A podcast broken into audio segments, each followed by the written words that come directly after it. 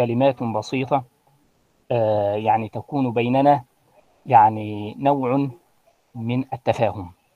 دائما ما أحبه دائما في المحاضرة أن نفهم ما نشرحه. الفقه هو الفهم. دائما الأحكام الشرعية تحتاج إلى فهم وتحتاج إلى عقلية مدركة لمعناها. لأن الأحكام التي نصت عليها الشريعة بعينها محدودة.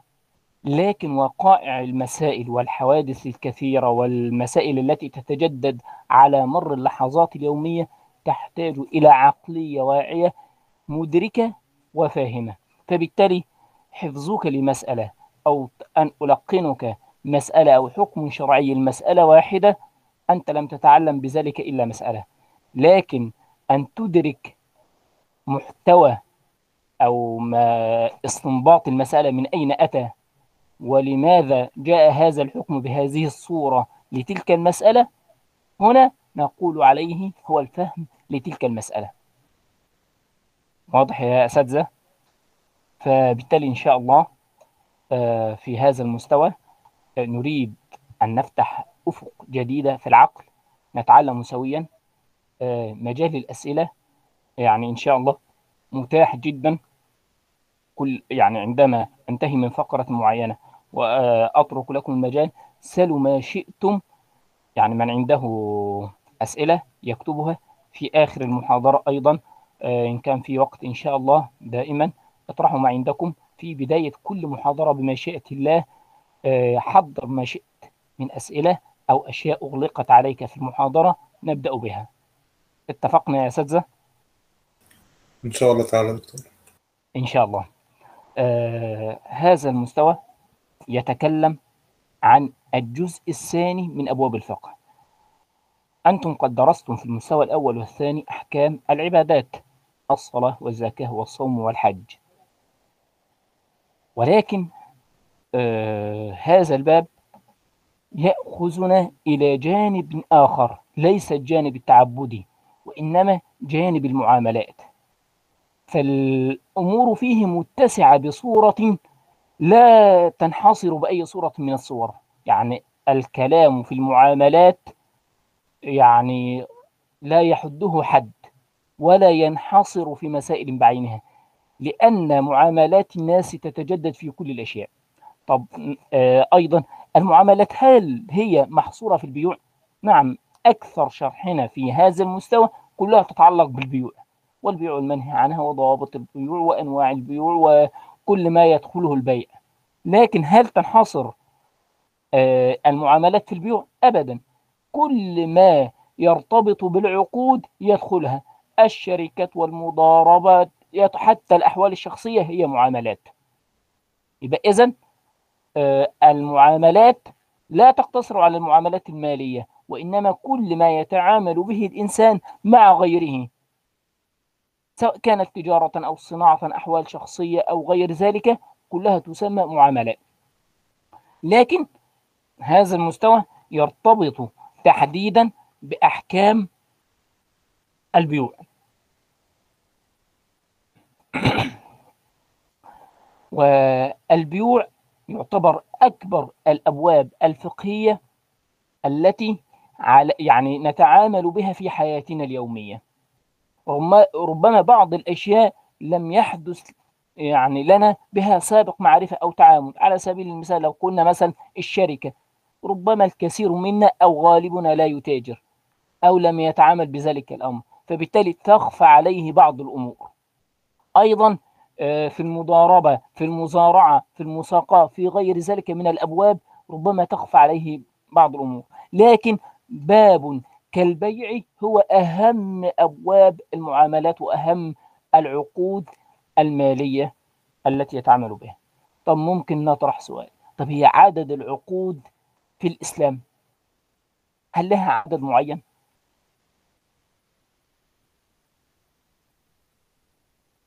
عدد العقود. لا حصر لها دكتور. لا حصر لها.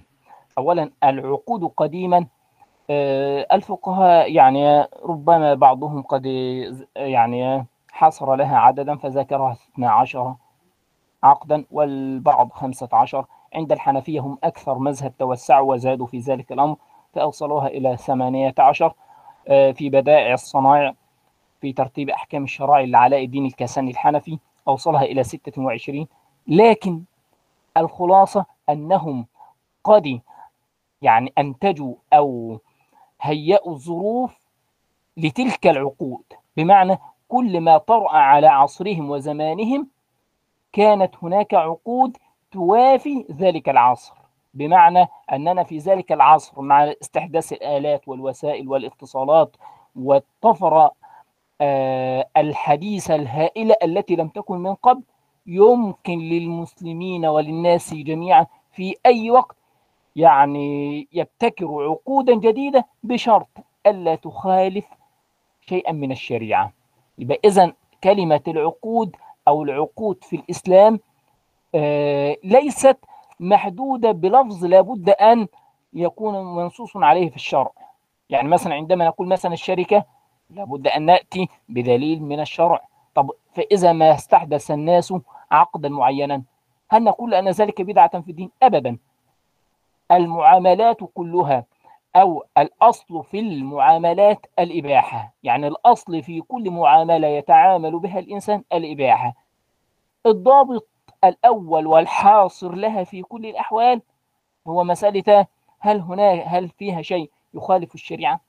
هل فيها شيء محرم؟ هل فيها شيء ربا؟ هل فيها شيء تدخل حرمة أو خلاعة أو عري أو كذا؟ فبالتالي هذا هو الضابط الأول. طب ما هي البيوع؟ البيوع لغة آه مبادلة شيء بشيء. يبقى هنا البيوع لغة من المبادلة. اصطلاحا عرفها الفقهاء بتعريفات متعددة لكن آه يقوم البيع على المبادلة. مبادلة شيء بشيء مبادلة مال بمال. طب هو ممكن أسألكم يعني إيه كلمة مال؟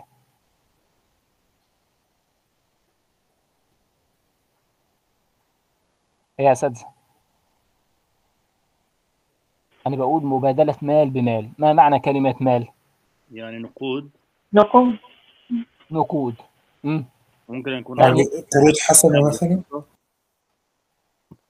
قروض آه، حسنة. ممكن نقول يا دكتور إن هو ما اصطلح عليه ال- ال- ال- البشر في وقت من الأوقات ل- لمبادلته أو مقايدته بال- بال- بالب- بالبضائع والكل اتفق. عليه. ده يسمى اللي إحنا بنستخدمه ده اسمه عصف ذهني إيه، حتى نصل إلى معنى الشيء.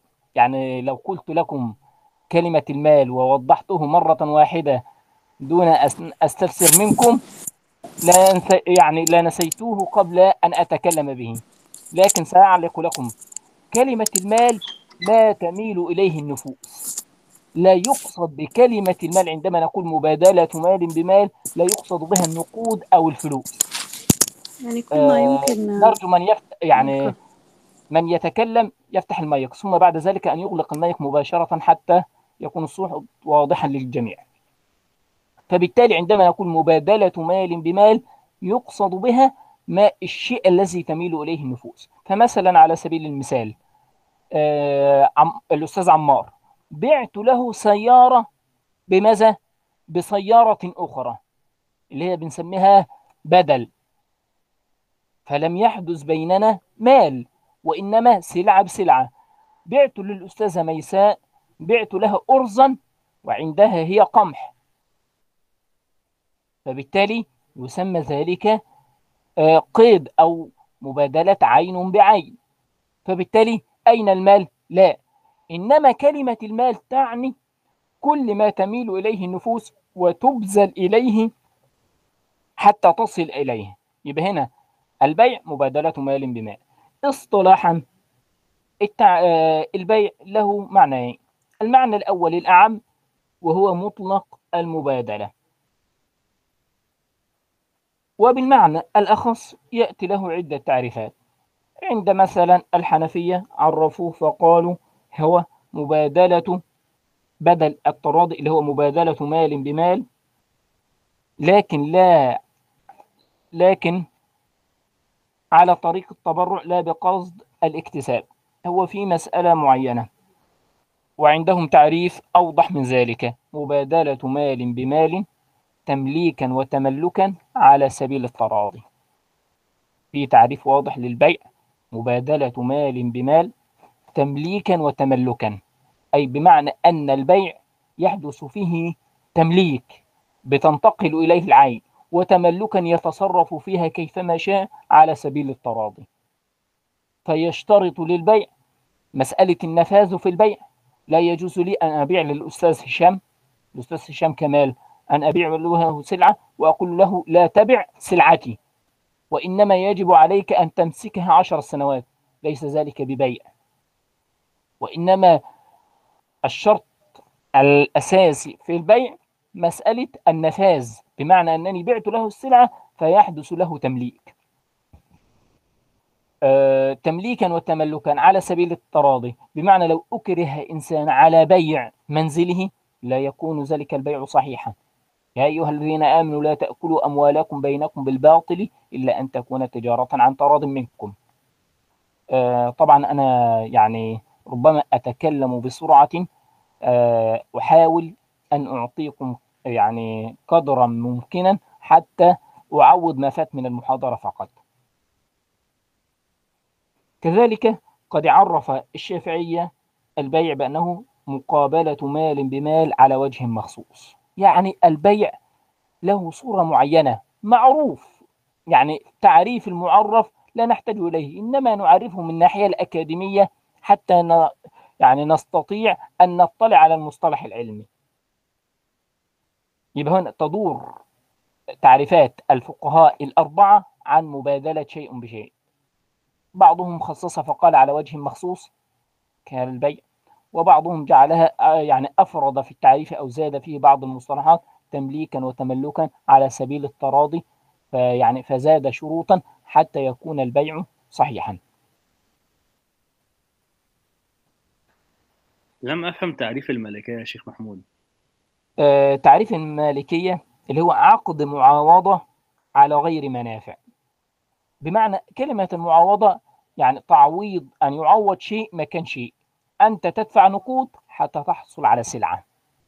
يعني أنت. يعني تبذل شيء لتحصل عليه. فكلمة فهذا يسمى معاوضة ليس تبرعا. التبرع هو من من تكلم؟ عمر أمير. آه، الشيخ عمر.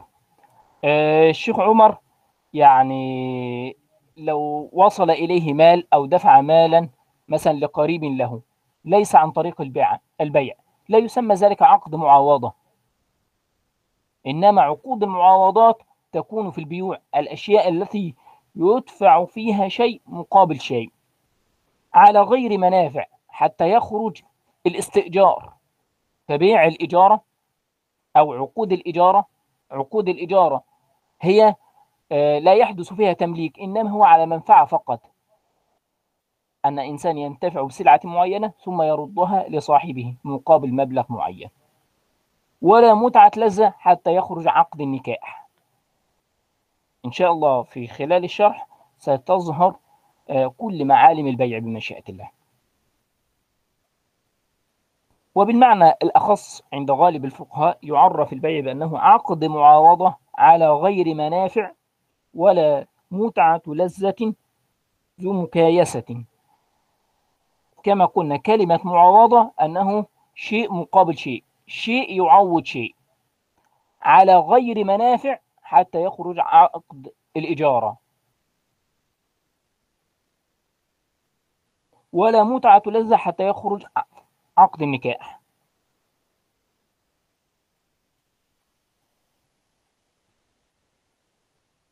ليه؟ لأن الإجارة هي عقد على منفعة معلومة بعوض معلوم يعني هي عقد على منفعة أنت تنتفع بشيء لكن لا يعني لا يحصل لك التمليك فيه طب الحكم الشرعي للبيع هل البيع واجب أم جائز أم ماذا؟ مم. آه، وأحل الله البيع وحرم الربا. صدق الله العظيم. فالبيع تمام. حلال. نعم. جميل. كلمة حلال تساوي ماذا؟ جائز. جائز. لا طب يعني أعطي لكم يعني يعني معلومة معينة. آه، هناك بعض الأمور أو بعض الأحكام الشرعية نفرق بها بين العالم بين العوام وبين المتعلمين والمتخصصين في الشريعة. أنتم يعني آه، الله سبحانه وتعالى قد هيأ لكم أو يسر لكم الأمر أن تدرسوا أو تتعلموا العلوم الشرعية. فبالتالي أنتم في دائرة طلاب العلم الشرعي. وهذه منحة من الله سبحانه وتعالى أن يمن على عبده أن يتعلم علومه الشرعية وأن يكون وأن يكون ممن يحمل هم الدين ودعوة الإسلام وأن يتعلم الحلال والحرام. هذا أول شيء. بعض الأحكام الشرعية نفرق فيها بين العوام وبين المتخصصين. أنتم في دائرة المتخصصين أو طلاب العلم. فعندما نسأل شخصا معين عندما نسأل شخصا معينا سؤالا فنقول له حكم كذا. فهو مثلا بادر بالإجابة فقال حلال أو كذا. هذه إجابات سطحية أو آه، مطلقة لا يعرف معناها. إنما عندنا الأحكام الشرعية تسمى أحكام تكليفية. بمعنى أن الحكم المسألة لابد أن تجري عليها الأحكام التكليفية الخمسة.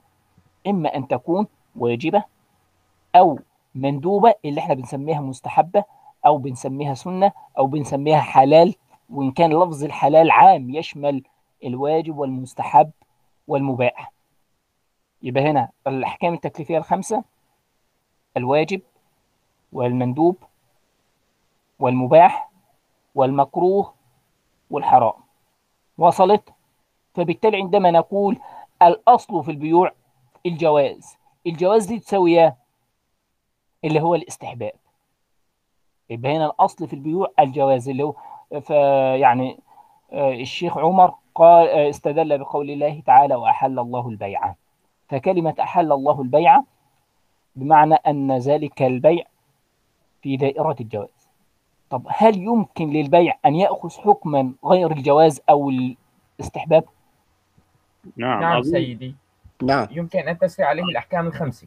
نعم. جميل. نعم. يبقى هنا يعني ما شاء الله أرى أنكم فقهاء أو في دائرة الفقه.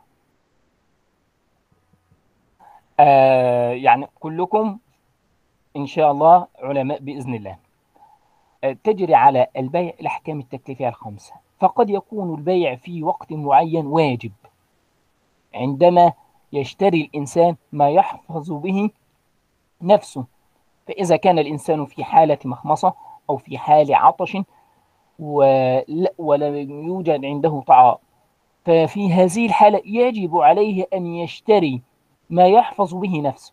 ولو ترك نفسه وعرضها للموت آثم بذلك. إذن قد يكون البيع واجبا في حالة الضرورة وقد يكون البيع مندوبا في مسألة إنسان يبرئ القسم لغيره. الشيخ محمد ماهر آه، الشيخ أحمد أقسم عليه أن يشتري منه شيئا معين وهذا الشيء هو لا يضره في شيء بل بالعكس ربما يستفيد منه. فلو بر القسم لصاحبه أجر على ذلك. الاستحباب يحصل للعبد به الأجر بخلاف المباح. المباح لا يتعلق به ثواب ولا عقاب. الشرح واضح؟ واضح. نعم. سيدي واضح واضح آه، بعض يعني بعض المصطلحات ربما أتكلم بها عابرة. آه، يعني ظنا مني أنكم تعرفونها. فلو كان بعض المصطلحات مغلقة أو بعض المصطلحات لا تعرف المعنى آه، المعنى يمكن أن تكتبوها أو آه، تكتبوها في رسالة ما معنى كذا وأنا أوضحها لكم. كما قلت لكم يعني مقصدي في المحاضرة إن شاء الله غرضي هو رسالة علم. يعني أوصل لكم أحكام شرعية حتى تتعلموها وتعلموها لغيركم بمشيئة الله. إذا البيع تجري عليه أو تعتريه الأحكام التكليفية الخمسة. قد يكون واجبا في حالة الضرورة. قد يكون مستحبا مثلا لو إنسان أقسم على غيره أن يشتري سلعة أو يبيع سلعة. قد يكون يدخله قد يدخل البيع الكراهية كمثلا البيع وقت نداء الجمعة عند بعض الفقهاء. قد يكون البيع محرما. إذا ما اشتمل البيع على شيء منهي عنه كبيع خمر أو خنزير. فبالتالي البيع لا يأخذ حكما معينا لكن عندما نقول الأصل في البيع? الجواز. بمعنى أصل الأصل في البيع ده هو داخل في دائرة الجواز. للإنسان أن يبيع وأن يشتري وله ألا يبيع ولا يشتري. فلسنا كلنا تجار ولسنا كلنا يعني مهرة في البيع ولا في الشراء. لكن هذا أمر يعني من العادات اليومية ومن الأمور المعيشية التي يمارسها الإنسان ولو بشيء بسيط. طب تقسيمات البيع. البيع له تقسيمات متعددة. باعتبارات مختلفة. فيقسم مثلا البيع باعتبار المبيع. وقد يكون يقسم البيع باعتبار الثمن. وأيضا من حيث طريقة تحديد الثمن. وكذلك البيع له تقسيمات باعتبار الأداء. وكذلك باعتبار الحكم الشرعي التكليفي أو الوضعي اللي هو الأثر للبيع. يعني إيه الكلام ده؟ فيقسم البيع باعتبار المبيع. يعني إيه كلمة المبيع؟ مم. ما معنى كلمة المبيع؟ السلعة نفسها. السلعة؟ السلعة نعم. السلعة. السلعة. فقط ممكن يدخل فيها الثمن؟ الذي يباع. كلمة المبيع يعني الشيء الذي يباع.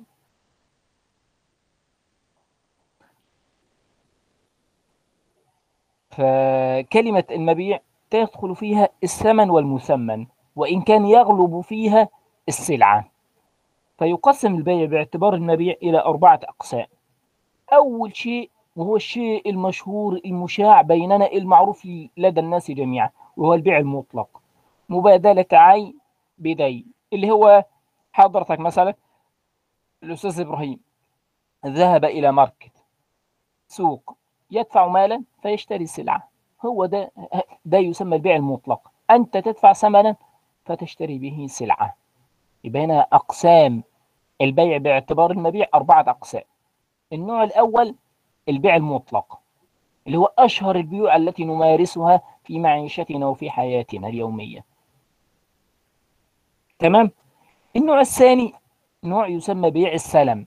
يعني إيه السلم؟ مبادلة دين بعين. يعني إيه؟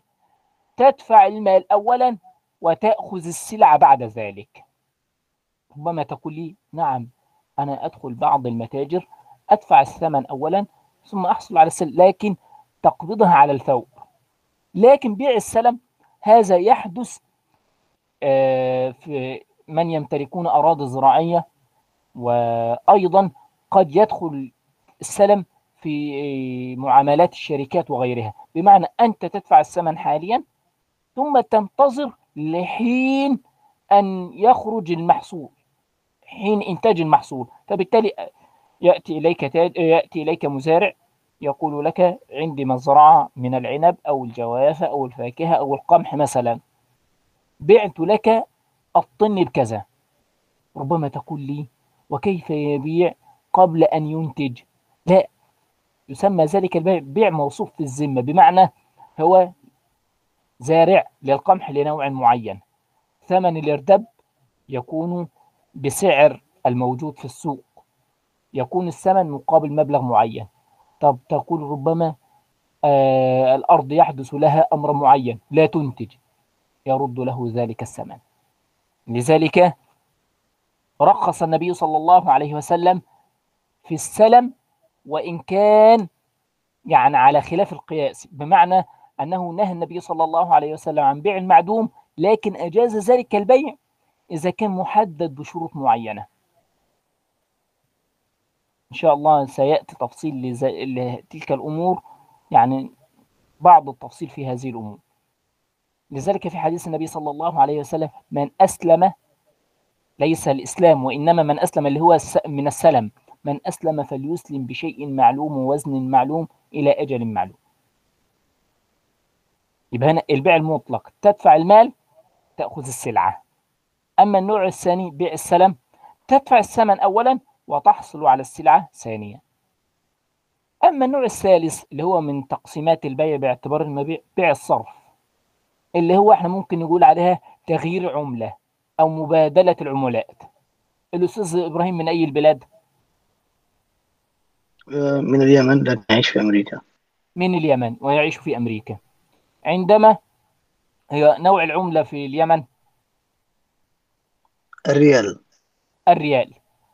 عندما تريد أن آه، ترسل بعض الأموال للأهل في اليمن فأنت ترسل لهم دولارات ثم بعد ذلك يحدث مبادلة اللي هو بنسميها الصرف أو تغيير للعملة تغيرها بالريال اليمني. فهذا يعتبر نوع من أنواع البيوع. هنا تغيير العملة دينار بدولار جنيه بريال وهكذا. يبقى النوع الثالث من أنواع البيوع باعتبار المبيع بيع الصرف. النوع الرابع بيع المقايضة. يعني إيه بيع المقايضة يا أستاذ هشام؟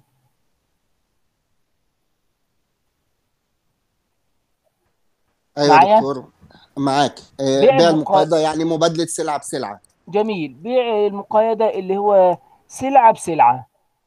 أعطيه قمح يعطيني أرزا أعطيه عنبا يعطيني موزة أعطيه مثلا سيارة بسيارة أخرى وهكذا يسمى بيع المقايضة.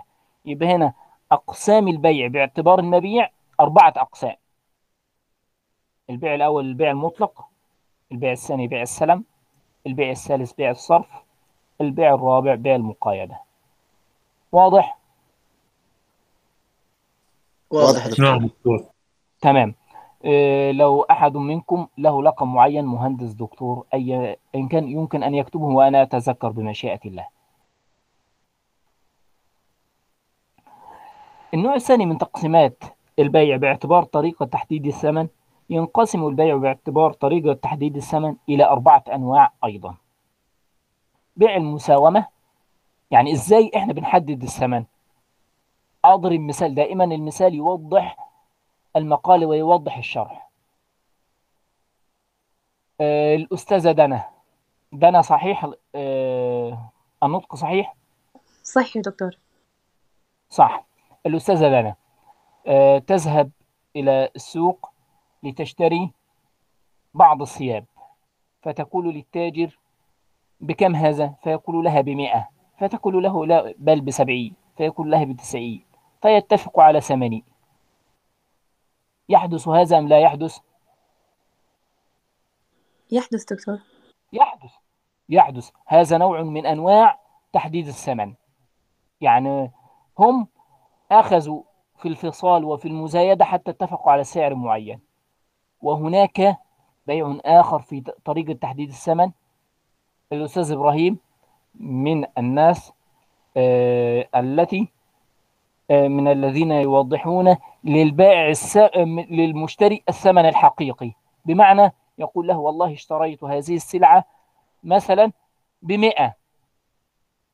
يعني اشتريتها بمئة وأربح فيها عشرة. تجد بعض التجار آه، الموثوقين أو من نثق فيهم يفعلون ذلك. يقول اشتريتها بمئة وأبيعها بمئة وعشرة. وقد يكون بعض التجار مثلا في نهاية السوق أو يريد أن ينتهي من بضاعة أو اللي إحنا بنسميه تصفية محل أو متجر نظرا لكساد السوق أو غيرها وغيره يقول اشتريتها بمئة وأبيعها بمئة. فيسمى ذلك بيع التولية. يعني بيع السلعة بالثمن الحقيقي. ربما يقول إنسان وهل يعقل أن إنسان يبيع السلعة بما اشتراها؟ هل يحدث ذلك؟ مم. نعم يحدث عند التصفية. نعم آه، يا دكتور في يعني- بعض الأوقات. بعض الأوقات وفي مواسم معينة وفي زمان معين وعند بعض الأشخاص من تمر بهم ظروف معينة يريد أن يحصل على مال بأي وسيلة حتى يسدد دينه أو يفرغ بضاعته فيبيع بالثمن الذي اشترى به. وقد يحدث ما هو أسوأ من ذلك أن يشتريها بمئة ويبيعها بسبعين أو بثمانين. تقول وكيف يحدث ذلك؟ يحدث نظرا لأن السوق آه، قد فاضت فيه البضاعة زادت وهو قد اشتراها بمبلغ كبير فحدث يعني فخسر في تلك البضاعة. هذا أمر. أمر ثاني أنه يريد أن ينتهي من تلك البضاعة فيبيعها بأقل من الثمن أو أنه قد باع في أول الموسم أو في أول السنة بثمن عال فما تبقى يريد أن يحصل على مال ولو بأقل من الثمن. إذن تقسيم البيع باعتبار طريقة تحديد الثمن ينقسم إلى أربعة أنواع بيع مساومة بيع مرابحة بيع التولية بيع وضيعة. نجعل لكل شخص منكم نوع من أنواع هذه البيوع. بيع المساومة كما مثلنا مع الأستاذة دانا فكنا هي تذهب إلى السوق فتريد أن تشتري أقمشة تريد أن تشتري فاكهة فالتاجر لا يعرفها الثمن الحقيقي للجلباب. لا يقول لها الثمن الحقيقي اشتريتها. اشتريته بخمسين أو بسبعين أو بثمانين أبدا. إنما هو يعلن السعر يقول بعتها لك بمئة. وهي آه يعني ترى أن ذلك الثمن لا يستحق ذلك المبلغ. فتقول اشتريتها بستين بسبعين إلى أن يتفقوا على مبلغ. ده يسمى بيع ماذا يسمى ذلك؟ البيع بيع مساومة. بيع المساومة. هذا المساومة. البيع الثاني بيع المرابحة. من منكم ماهرا في التجارة؟ نقول للأستاذة ميساء. هي ماهرة في التجارة. أو تذهب للشراء. فتذهب للتاجر. آه، تريد أن تشتري. التاجر يقول لها اشتريت هذا الحاسوب أو اللابتوب هذا بثلاثة ألاف وأبيعه لك بثلاثة ألاف وخمسمائة. فهو أعلمها بالسعر الحقيقي الذي اشتراه. حتى يسمى ذلك البيع بيع الأمانة. أي هي تثق في التاجر أنه أعلن الثمن الحقيقي. وربحه محدد معين. يسمى بيع مرابحة أي ربح ثمن آه، مبلغا معينا هي تعرفه طب ما الفرق بين المساومة والمرابحة؟ من يجيب؟ المساومة آه، ذكر لم يذكر ال- السعر الحقيقي للسلعة بينما جميل. المرابحة آه، ذكر السعر الحقيقي ومقدار الزيادة وعليك أن تقبل أو لا هذا خيار. جميل. يبقى إذا عندما مثلت لك بالمرابحة كنت صادق. الحمد لله. الحمد لله. النوع الثالث بيع التولية. أن يبيع يعلن السعر الحقيقي وكذلك أيضا لا ربح له. الأستاذ هشام يعني هو نعتبره هو التاجر. فيقول اشتريتها بمئة وأبيعها بمئة. هو زهد, في الدنيا فلا يريد ربحا ولا خسارة. أو أراد أن ينفض من سلعته ومن تجارته ويحول إلى مهنة أخرى. إلى نشاط آخر نعم. نشاط آخر. فبالتالي أنت اشتريتها بمئة وتبيعها بمئة. طب ربما يحدث خيانة من بعض التجار. هو لم يشتريها بالمئة وإنما بثمانين. فنقول لا هذه لها حكم آخر. وأما النوع الرابع بيع الوضيعة. بمعنى يضع من الثمن الحقيقي. الأستاذ محمد ماهر. ذهب إلى السوق ووجد تاجرا يقول والله هي بمئة ولكن هي تصفيات أو خصومات نهاية العام. هذا ما يحدث في نهاية كل موسم. تجد الشيء في أول الموسم الملابس الشتوية مثلا في أول الموسم مرتفعة جدا ربما يصل الشيء لألف في حين في نهاية الموسم ربما يصل لثلاثمائة يحدث تخفيض يقول خمسين بالمئة سبعين في المئة ثلاثين في المئة. التخفيضات هذه هل هو يخسر؟ لا. في مجمل بضاعته أو سلعته كلها من الأول للآخر هو رابح. لكن في نهاية يعني في أول الموسم يبيع بسعر ربما الربح له 100% لكن في نهاية الموسم يتبقى بعض الأشياء فيبيعها بأقل من الثمن الذي اشتراه به. واضح هذا التقسيم؟ نعم يا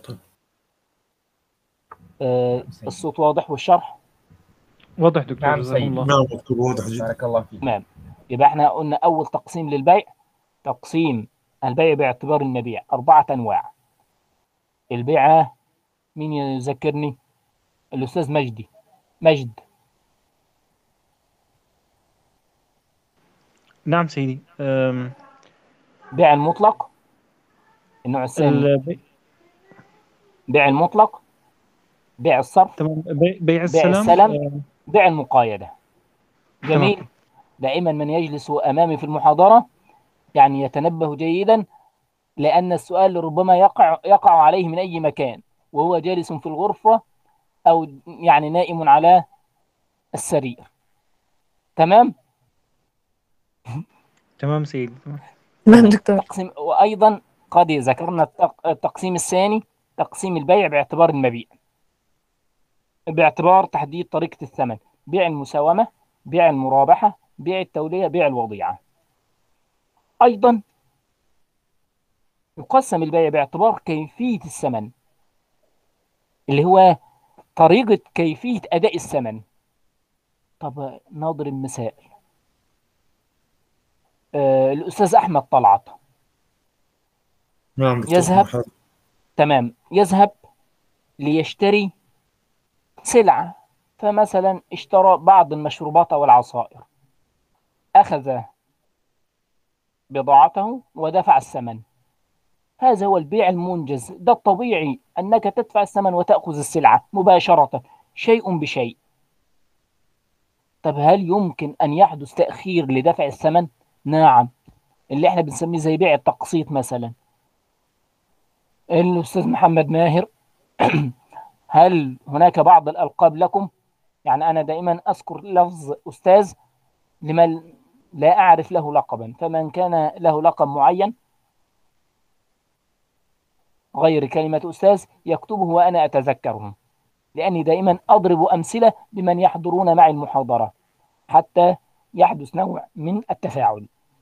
آه، كلنا تلامذتك يا دكتور محمود يعني ما, الله ما يعزك يا أعتقدش يعني كلنا والله آه، يعني منتظرين بس حضرتك تنادينا بأسمائنا بس فقط لا بدون أي ألقاب ولا أي شيء. لا لا لا يعني لا مانع يعني مقام التلمذة شيء وأننا نتع... وبعدين كلنا في رحاب العلم كلنا طلاب. نسأل الله سبحانه وتعالى يعني أن ينفعنا وأن يعلمنا. لكن لا مانع أيضا يعني أن ننزل الناس منازلهم وأيضا آه أن نحسن في التعامل والتفاعل بمشيئة الله. إذن قد يدفع الإنسان المبلغ ويأخذ السلعة دي بيع منج- منجز أو فوري ده الطبيعي في كل بيع. وقد يحدث تأخير للثمن. فمثلا يأتي إلي الأستاذ هشام فيقول مثلا آه، بعت لك بعت لك هذه السيارة. وتدفع لي المبلغ في خلال خمس سنوات فأين المبلغ؟ المبلغ يدفع على مراحل أو على فترات فالثمن مؤجل وقد يكون التأجيل كلي وقد يكون التأجيل جزئي لجزء معين يبقى هنا تقسيم البيع باعتبار كيفية الثمن أو كيفية أداء الثمن إلى عدة أنواع بيع منجز الثمن. تدفع الثمن وتأخذ السلعة. وقد يكون مؤجل. مؤجل يعني من التأجيل. تدفع الثمن بعد ذلك. وقد يكون مؤجل المثمن. المثمن اللي هو السلعة. زي بيع السلم. بيع السلم اللي هو إحنا قلناها من منكم يعيش يعني في الأراضي الزراعية أو الريف أو يعني بيع المحصول نعم يا آه، دكتور. مقدما يعني يا دكتور. جميل بيع المحصول مقدما. وأظن لأن- بيحدث في بعض شراء العقارات كمان يا دكتور. الله أعلم. لا يحدث كثيرا في شراء العقارات حاليا ك- كذلك. تدفع جزء من الثمن أو نصف الثمن ويتم تسليم العقار أو الوحدة السكنية بعد سنة بعد سنتين بعد ثلاثة. هنا الشيخ صلاح دكتور نوع ثالث اللي هو إحنا قلناها مؤجلة لو سمحت. المثمن. السلع. اتفضل. آه، آه، بالنسبة لمؤجل المثمن آه، يعني الواحد ما يعني البائع لا يملك ال- السلعة أو لا يملك ال- العقار الذي يبيعه. لا يملك العقار الذي يبيعه. تقصد البائع ام المشتري؟ البائع. يعني نعم. يأخذ الثمن ثم بعد فترة يسلم ال- العقار. السلعة. يجوز ذلك؟ كنت سامع حديث أنه لا يجوز ال- البيع بيع ما لا يملك أن لا يبيع الشخص ما لا يملك. تمام. طب يمكن أن نترك هذه المسألة تحديدا عندما نأتي ع- عند شروط الثمن والمسمن فعندنا شرط يسمى القدرة على التسليم وأيضا سنتعرض لحديث النبي صلى الله عليه وسلم نهى عن بيع ما لا يملك ونهى عن بيع المعدوم فبالتالي هل يدخل فيه ذلك الشيء؟ وما هو المعدوم؟ وكيف نفهم حديث النبي صلى الله عليه وسلم في بيع ما لا تملك؟ نعم يعني هناك بعض يعني على سبيل المثال الأستاذة هند مثلا آه لو لك تعاملات تجارية وغيرها قد تتفق وحضرتك من أي بلد؟ من فلسطين.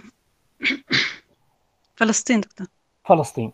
ربما تتفق شركة في فلسطين لكي تستر... آه، تستورد بعض السلع مثلا من مصر على سبيل المثال.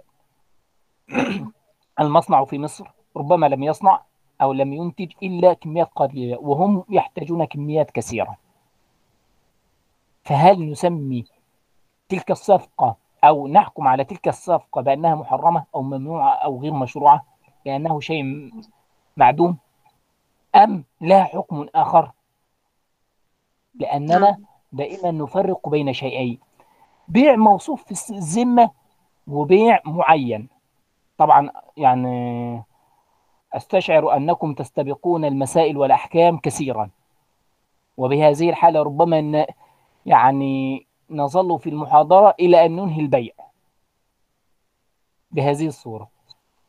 لكن آه، حكم بيع المعدوم وبيع الشيء الغير موجود وبيع الموصوف في الذمة وبيع الغائب كلها مسائل لها أحكام معينة. إن شاء الله سنتعرض لها. لكن آه، يحمد لكم آه، الاستباق في الفكرة وكذلك كما نقول إشغال العقل أو إعمال العقل فيما يطرأ علينا من مسائل. يبقى هنا تقسيم البيع باعتبار كيفية الثمن يقسم إلى أربعة أنواع. بيع منجز الثمن اللي هو بنسميه بيع فوري. ثمن بسلعة. بيع مؤجل الثمن. بيع مؤجل الثمن. اللي هو تدفع ثمن آه، تأخذ سلعة وتدفع الثمن على دفعات أو تدفعه بعد عام أو بعد سنين. أنت اللي هو بيع اللي هو بيع التقسيط يا دكتور؟ بيع تقسيط بيع نعم. مؤجل الثمن اللي هو بيع السلم. تدفع الثمن أولا فتحصل على السلعة ثانيا. نوع رابع مؤجل العوضين وهو بيع الدين بالدين. يعني إنسان عنده دين ويريد أن يشتريه إنسان آخر. وهذه من البيوع المحرمة. لا يجوز بحال من الأحوال. لذلك من الأشياء التي تنتشر في المعاملات الربوية. إنسان عليه دين يقول له اشتريت منك ذلك الدين من فلان. يعني آه نضرب مثال على شخص مثلا. نقول محمود له عند علي ألف ولا يستطيع أن يحصل على على الألف إلا بعد فترة. فيأتي إليه آخر فيقول له تأخذ ثمانمائة حالا وأنا أسترد المبلغ بعد فترة. لا يجوز. طيب. فذا عندي سؤال لو فذلك يدخل دكتور. في دائرة الربا. اتفضل. است... است... آه، هنا في في أمري... في كندا أو في أمريكا البنوك طبعا ربوية وعندهم آه، النوع ده من البيع. فممكن تكون أنت عليك للفيزا مبلغ وبتيجي آه، بيجي بنك تاني يعرض عليك إن هو يشتري منك دينك للبنك الأول ويعطيك فترة سماح سنة أو ستة شهور إن مفيش أي آه، فوائد. interest أو اللي هو بيسموها يعني فايدة بدون أي فوائد. تمام. فبيعطيك فترة إن هو م... م... فهو يعتبر ك... ده مثال لهذا النوع اللي هو العوضين بي... بي... بيع العوضين. لا هو إن هو في بيشتري في دينك. مسألة بيع العوضين اللي هو تبيع الدين بالدين ليس أيوه فيه نعم. سلعة. يعني شخص عليه مديونية لفلان فيأتي إليه شخص ثالث فيشتري تلك المديونية بثمن أقل ثم يسترد المبلغ الأكثر من الب... يعني من- ممن له الدين الأولا بيدخل بقى فيه الربا يا دكتور لأن آه. هو هيستفيد منه. فبيكون هو بيع هو هو ربوي من الأساس. استفاد بالوقت وهذه من البيوع متفق نعم. عليها اللي هو بيع العوضين بيع الدين بالدين لا يجوز. وفي حديث النبي أيضا ونهى عن بيع الدين بالدين. واضح هذا التقسيم؟ يبقى هنا أربعة أقسام. نعم. الأستاذة هند أربعة أقسام في تقسيم البيع باعتبار كيفية الثمن أو أداء الثمن. إما أن يكون بيع منجز الثمن اللي هو البيع الفوري إما أن يكون مؤجل الثمن إما أن يكون مؤجل المثمن إما أن يكون مؤجل العوضي تمام؟ آه. في حد فيكم آه، مش مركز معايا أو نايم؟ ولا كله منتبه؟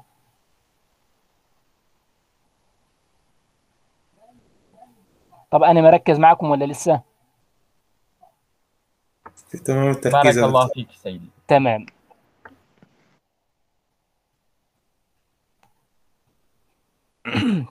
وهناك تقسيمات للبيع أيضا باعتبار الحكم الشرعي. يعني البيع يأخذ تق- تقسيمات وتنوعات مختلفة بحسب آه، النظرة الفقهية للبيع. فهناك بيوع جائزة وهناك بيوع محرمة.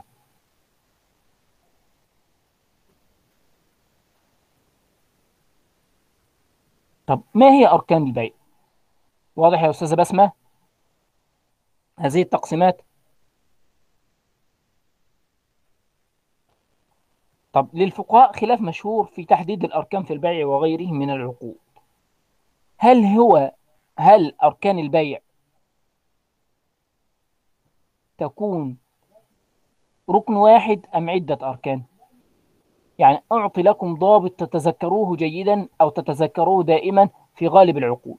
عند الحنفية عندما نقول أركان العقود ليس عندهم إلا ركن واحد في كل العقود اللي هو الإيجاب والقبول اللي إحنا بنسميه الصيغة. يعني عند الحنفية في كل العقود عندهم ليس عندهم إلا ركن واحد. أما عند الجمهور يختلف كل عقد بحسب الأركان الذي به. فعندهم في البيع لا الصيغة اللي هي الإيجاب والقبول هذه هذا ركن واحد فقط.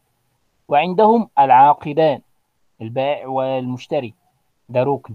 وعندهم المبيع اللي هي الثمن والسلعة. فبالتالي أركان العقد عندهم تختلف عن الحنفية. يبقى إذن أركان عقد البيع عند الحنفية كم ركن؟ واحد فقط. ركن واحد واحد فقط. فقط. طب الإيجاب آه، والقبول الإيجاب والقبول.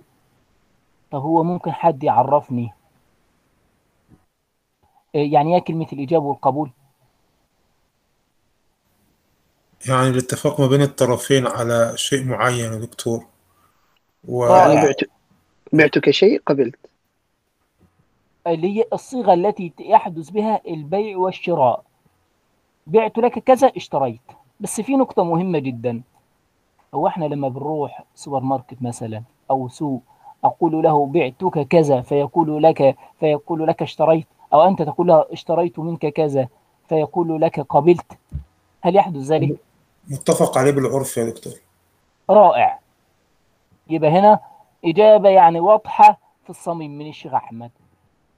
العرف هو من يسري بمعنى أنت تدخل مثلا متجر وتشتري. هل أنت ذاهب في نزهة أم تشتري؟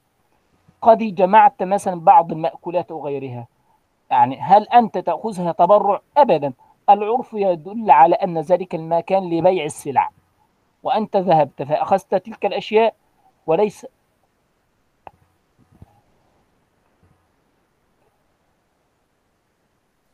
انقطع الصوت يا دكتور.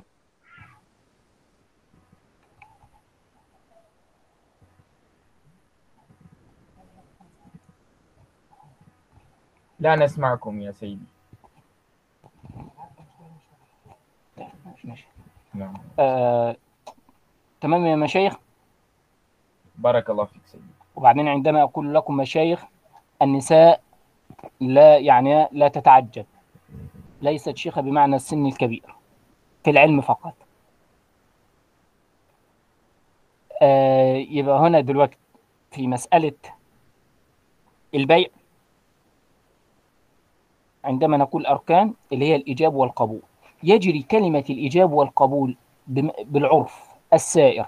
أنت تذهب فتأخذ شيء تقول له يعني أخذ كذا وكذا. كلمة تأخذ في هذه الحالة معناه أو أريد كذا. أريد لا تريد بمعنى اللي هو الرغبة أبدا إنما تقصد بها البيع. لذلك عرف الناس حاكم على أمور كثيرة.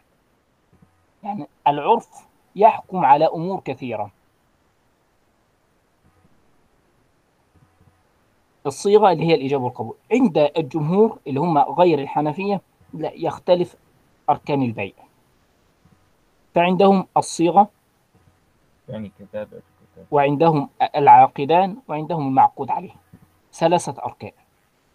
هذا هو الأوضح لديهم وإن كان في خلاف آه، في الشروط وغير ذلك. يعني إيه كلمة الإيجاب ويعني إيه كلمة القبول؟ طب أولا الخلاف القائم بين الحنفية والجمهور هل هو خلاف شديد؟ يعني من قال أن أركان البيع أو أركان العقود عندهم ركن واحد هل هم عندهم قصور في الأركان؟ أم ليست عندهم قصور؟ من أشعر وكأن الجمهور آه، بالتفصيل أكثر ولكن عند الحنفية آه، هو ركن واحد مجمل. طب والأستاذة تقوى؟ لم تشارك معنا. أيوه دكتور ما في مشكلة. لم تشاركي ولو بالسلام. يعني دخلت فقلت السلام عليكم ولم تسلمي. كان ما كان عندي سماعة. ما كان عندك بس سماعة؟ شاركت شاركت في تعريف المال أول شيء بس ما سمعتني. الحمد لله. يعني عرفنا السبب. يعني أيوة وأخذنا السماعة إقرار وعهد. تمام. آه، دائما أنا في المحاضرة أحب بعض المزاح يعني الذي يعني يجعل العقول يعني تتفاعل وتتفتح دون أن تكون دائما معلومات فوق معلومات فتترسب آه، الحنفية يقصدون دائما بالركن ما كان جزء الشيء اللي هو الأساسي وما عاد ذلك هو لازم له وتبع طب أوضحها لكم. هم قالوا ركن البيع فقط هو الإيجاب والقبول. تمام؟ معنا يا أستاذة تقوى؟ أيوة الإيجاب, الإيجاب والقبول. وكلمة معانا ليست معنا في المكان وإنما كلمة معنوية. كلمة معنا يعني إيه؟ منتبهة جيدا أو متذكرة. لذلك العرف عندما أقول كلمة معنا أي معي في المحاضرة والتذكر. فالحنفية يقصدون بكلمة الركن هنا ما كان جزء من الشيء. لكن عندهم شيء. هل الصيغة تحدث بدون أن يكون هناك عاقد عاقدا؟ يعني أنت عندما تريد أن تشتري. فمن الذي يقول أريد أن أخذ هذه السلعة؟ أليس هو المشتري؟ ومن يدفع لك السلعة؟ أليس هو البائع؟ فبالتالي لابد للصيغة أن يعبر بها عاقدان. وهو شيء لازم. أيضا العاقدان هل هم يبيعوا هواء أم يبيعوا سلعة؟ فلا بد من معقود عليه. ثمن ومسمى فبالتالي عندهم ركن البيع فقط الصيغة. والصيغة تستلزم أن يكون هناك عاقدان حتى يكون بيع وشراء فهل يجوز للإنسان أن يبيع لنفسه؟ سؤال فقهي. ينفع الأستاذ هشام يبيع سيارته لنفسه؟ مم. يعني لا يسمى بيع لا لا مش؟ طم آه إذا أراد أن ي- ينتفي ترك العاقدان يا دكتور هو عاقد لا ينتفي لا. يسمى ذلك بيعا إنما نعم. هو نوع من الممازحة أو من الطرائف الفقهية لا يعني لا يصدق عليه ذلك البيع آه، أما عند جمهور فعندهم الأركان الصيغة الإجابة والقبول العاقدان المعقود عليه الصيغة اللي هي الإجابة والقبول كلمة الإجاب أيضا اختلف الفقهاء فيها. ما معنى كلمة الإجاب بعض الفقهاء قالوا الإجاب ما صدر أولا والقبول ما صدر ثانيا. وبعضهم عرف الإجاب يقول الإجاب ما صدر من البائع والقبول ما صدر من المشتري. أنا دلوقتي بعت للأستاذة هند وقلت لها بعت لك سيارتي. ده يسمى إجاب القبول هي أن تقول قبلت منك شراء هذه السيارة. ويشترط للصيغة عدة شروط. الشرط الأول كون الصيغة بما يفيد إنشاء العقد. يعني أنت تريد أن تنشئ عقد. فلا يجوز لإنسان أن يقول سأبيعك العام القادم. لا. أو إن شاء الله عندما أبني هذا البرج أو هذه العمارة سأبيع لك شقة. سأبيع لك. فهذا ليس بعقد وليس ببيع. الشرط الثاني توافق الإجاب بالقبول. دلوقتي الأستاذ صلاح من معنى الشيخ إبراهيم. الشيخ إبراهيم قلت له بعني سيارتك؟ فقال لي بل بعتك منزلي هل يجوز ذلك البيع؟ لا يجوز. لا يجوز. لا يجوز؟ لا يجوز ذلك البيع لابد من توافق الإجاب مع القبول.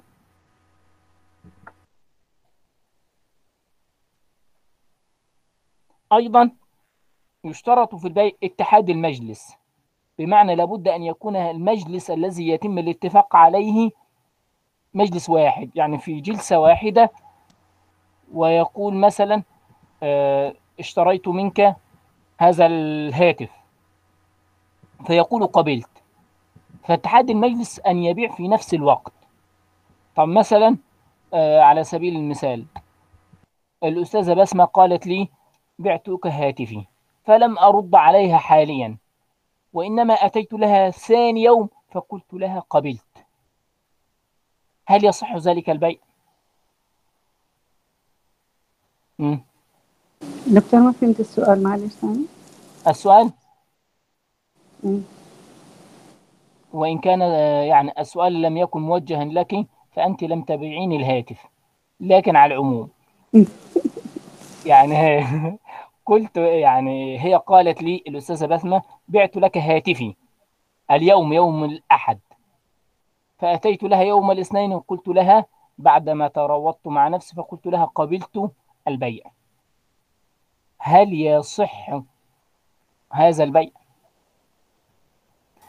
ما معنى. كلمة ما معنى كلمة اتحاد المجلس؟ اتحاد المجلس اللي هو مكان واحد اجتمعوا فيه ولم يتفرقوا فإن تفرقوا انتهى المجلس ولا يسمى يعني انتهى المجلس فلا يعني لابد من وقت جديد هل يصح طب يا ذلك دكتور، البيع؟ طب يا دكتور معلش آسف للمقاطعة طب لو البيع عن قبل طريق الانترنت تتأسف للم... قبل أن تتأسف للمقاطعة ننتهي الأول من السؤال طيب حاضر. أنا كان سؤالي بس بسيط يعني ال- البيع عن طريق الإنترنت ما فيش اتحاد لل- للموقع أو لل- للمكان. آه نتكلم أيضا عن الأمور يعني الحديثة. نعم. اتحاد المجلس هذا شرط من شروط البيوع. بمعنى أنت تتفق مع زميل لك أو صديق لك أو مع البائع أنك تأخذ ذلك الشيء فلا بد أن يرد عليك. البعض يقول لك أمهلني فترة. هذه فترة تروي. عندما يأتي لك فيقول قبلت لابد أيضا تقول له وأنا أمضيت ذلك البيع كأن صيغته الأولانية أو الصيغة الأولى لا يترتب عليها حكم. ليه؟ لا يترتب عليها حكم. ربما هو قد باع تلك السلعة أو تغيرت الظروف عنده أو هو كان يريد بيعها بمبلغ معين فاختلفت الظروف وهذا ما يحدث كثيرا. يقول له اشترى اشتري مني. هي يعني أصرت أو أجبرتني الأستاذة بسمة أن أشتري منها سلعة الهاتف بألف فقالت لي بعتك الهاتف بألف. فلم يعني أعطيها جوابا فأتيت لها ثاني يوم فقلت لها قبلت عندما علمت بالسعر. وهي أيضا قالت لي لا لا أبيعه بألف بل بألف ومئة. فبالتالي اتحاد المجلس شرط.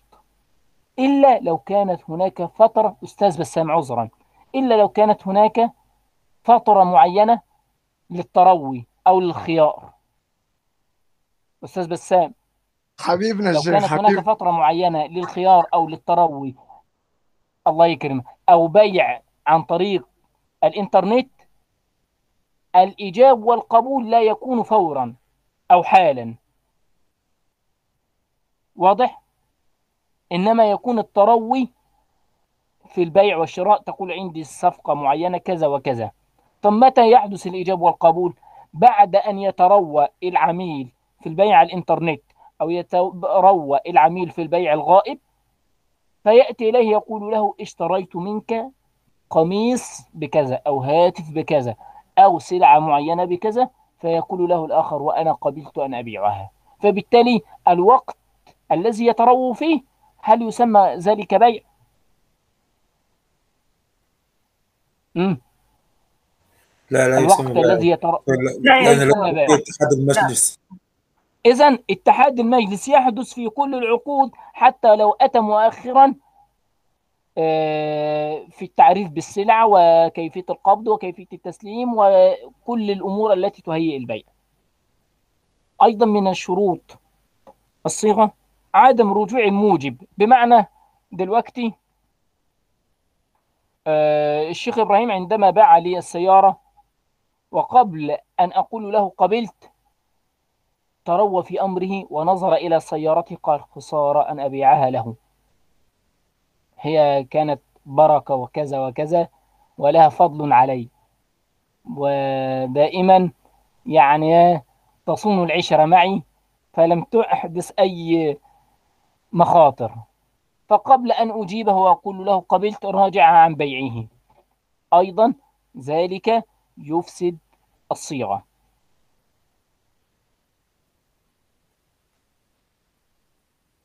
حتى ولو أخذت السلعة يا دكتور و... لا إذا ما تم الاتفاق الإيجاب والقبول وتم القبض انتهى كل شيء. هو حزن على سيارته أو لم يحزن ندم على بيعه أو لم يندم فهذا أمر يرجع إليه. طب أنا آسف يا دكتور بس في هذه المسألة لو تأخر الدفع إلى يوم أو اثنين وتم ال- التعاقد بمعنى في الاتحاد في المجلس الواحد تم التعاقد على بيع السلعة بثمن معين وبعدها بيوم أو اثنين وهو المفروض أن مثلا آه، غدا آتي بالمال فرجع الموجب في آه، يا في شيخ أحمد نفرق بين نعم. أمرين. بين الوعد أننا نتواعد على البيع وبين الاتفاق كبيع وشراء. فإذا ما تم الاتفاق لا يجوز الإخلال به بحال من الأحوال حتى لو رأى أحدهما أنه سيخسر أو سيندم على بيعته إلا لو أقاله الآخر. نعم. يعني البيع لو عقد نعم. والعقود يجب الوفاء بها. والالتزام بها. فإذا ما تم البيع بإيجاب وقبول وتم التسليم سواء كلي أو جزئي لا بد من الالتزام به. فليس البيع نوع من التلاعب أو من الممازحة أو نوع من التروي. التروي يكون فقط في الخيار. نعم جزاكم الله خير. تمام. آه في مسألة أخرى. إذا لم يحدث توافق بين الإيجاب والقبول لا ينعقد البيع. يعني مثلا آه الشيخ هشام يقول لي اشتري مثلا اشتري مني آه عشرة أقمصة أو عشرة هواتف. فقلت له قبلت لك قبلت منك خمسة أو قبلت شراء خمسة. هل يتم ذلك البيع؟ آه، لا يتم. إنما نعم لابد من صيغة جديدة. لابد من توافق الإيجاب مع القبول في اتحاد المجلس بلفظ البيع أو باللفظ الذي ينعقد به البيع وليس بالوعد أو بالشرط. واضح يا مشايخ؟ نعم نعم سيدي. آه آخر شيء نحن قلنا أن السلعة آه البيع يكون باللفظ بالإيجاب والقبول هل يمكن أن يقع بيع بدون تلفظ؟ مم. من يجيب لنا لأن المحاضرة انتهت يعني وهناك محاضرات أخرى أيضا ستعقد نريد أن ننهي هذه المسألة بالإشارة يا مولانا بالإشارة ينفع بالإشارة؟ يعني الشيخ بسام قال بالإشارة أه؟ يمكن على حسب العرف يا دكتور حسب العرف زي إيه مثلا؟ يعني مثلا إذا في قوم يعني طب يتكلمون بالإشارة وهذا عرفهم يعني ممكن لا مش. بعيدا عن بعيدا على أن نقول قوم يح- يعني يتكلمون بالإشارة. أنا أقول لك أنك قد يا بعت دكتور. بعت من غير تلفظ كثيرا كيف تذهبين إلى المتجر أو للسوق؟ فتأخذي بعض المشروبات وتعرفي سعرها. هي بدولار بدينار بريال بجنيه. تعطي الجنيه أو الدلا- آه، الدولار وتأخذي سلعتك. البائع لم يتكلم وأنت لم تتكلمي. فذلك البيع يسمى بيع المعاطاة. يحدث ذلك أم لا يحدث؟ يحدث يا دكتور هو خصوصاً الأغلب في- سبحان الله. من في مد السيارات بالوقود نعم. اسمه من تكلم فقال السوق الإلكتروني خطأ لأنه بيع بالمراسلة والمراسلة كالمكاتبة والبيع بالتلفظ. كل شيء عندنا في الفقه له حكم. وله صيغة وله تكييف. بمشيئة الله في خلال المحاضرات سنعرف كيف نكيف كل مسألة. يعني إيه تكييف المسألة نحدد آه، كل مسألة حتى نستطيع أن نبين الحكم الشرعي. بمشيئة الله إن كان في العمر بقية وقدر الله لنا اللقاء والبقاء وكنا من أهل الدنيا بمشيئة الله. يبقى بيع المعاطاة مسألة خلافية. الشافعية وأحدهم فقط هم من أبطلوا ذلك البيع. قالوا لابد لكل بيع أن يحدث فيه تلفظ. أما جمهور الفقهاء قالوا لا لا يشترط ذلك ولكن يقع بالتراضي. إن شاء الله في المحاضرة القادمة نستكمل الحديث عن بيع المعاطاة. آه، سعدت بهذا التفاعل القوي والنشاط يعني القوي فعلا منكم جميعا. آه، نسعد بلقائكم وبتفاعلكم. لو في أي استفسار أو تعليق إن شاء الله نبدأ به المحاضرة الباقية. آه، طبتم بخير. ونسألكم الدعاء. والسلام عليكم ورحمة الله وبركاته.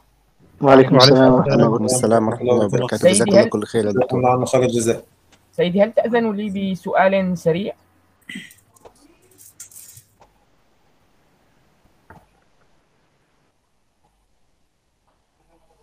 أعتقد الدكتور أستاذ محمد. لا مشكلة لا مشكلة بإذن الله.